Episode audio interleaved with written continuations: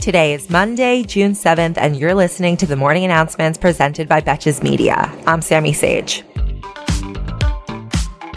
The talk of the political town this week is that West Virginia Democrat Joe Manchin wrote a scandalous op ed this Sunday in the Charleston Gazette Mail, the newspaper that serves West Virginia's capital, called Why I'm Voting Against the For the People Act.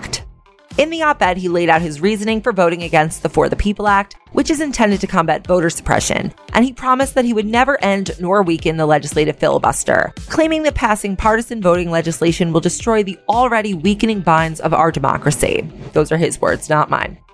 For context, the For the People Act would end partisan gerrymandering, tighten controls on campaign spending, and ease voter registration, as well as force major party candidates for president and vice president to release 10 years worth of personal and business tax returns, and end the president and vice president's exemption from conflict of interest rules.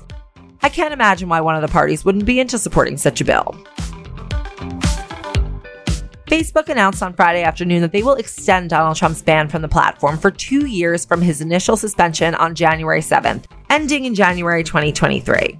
However, Facebook still has not made a final decision about the future of his account, and they said that after two years, they will again evaluate whether there's still risk to public safety and potential civil unrest. So you agree? You think there's risk to public safety and potential civil unrest? Trump's response was reportedly exactly what you'd expect, with reports claiming that he declared he will not have dinner with Zuckerberg next time he is in the White House. I mean, Donald, Mark Zuckerberg can get McDonald's anywhere. While we're on the Trump crazy train for a stop or two, I should mention that he gave his first speech since his presidency ended this weekend at the North Carolina Republican State Convention. In his 90 minute ramble, he continued to claim that the 2020 election was stolen and he praised the new voter suppression laws out of Florida and Texas, adding that the Georgia one could be tougher. And if you happen to miss the speech, don't worry. He's expected to be going on a whole summer tour filled with campaign style rallies, high dollar fundraisers, and an overall uptick in public appearances. But at least none of those will be on Twitter or Facebook. And lastly, on Friday, a federal judge in San Diego overturned California's assault weapons ban, which has been the law since 1989, just like Taylor Swift. In his opinion, Judge Roger Benitez called the ban unconstitutional and compared military style firearms to Swiss Army knives.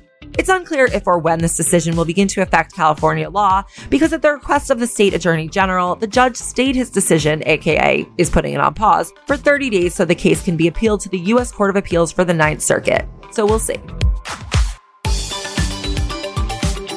Thank you for listening to the morning announcements. If you're enjoying these daily updates, you can help support this show and keep it growing by pressing follow on your Spotify and or rating, reviewing, and subscribing on iTunes. And of course, I really appreciate all of your support and feedback. For more in-depth and hilarious discussion on today's most important issues, be sure to tune in to the Betches Sup podcast every Monday through Friday, wherever you listen to podcasts. Until tomorrow, I'm Sammy Sage, and now you know what the fuck is going on.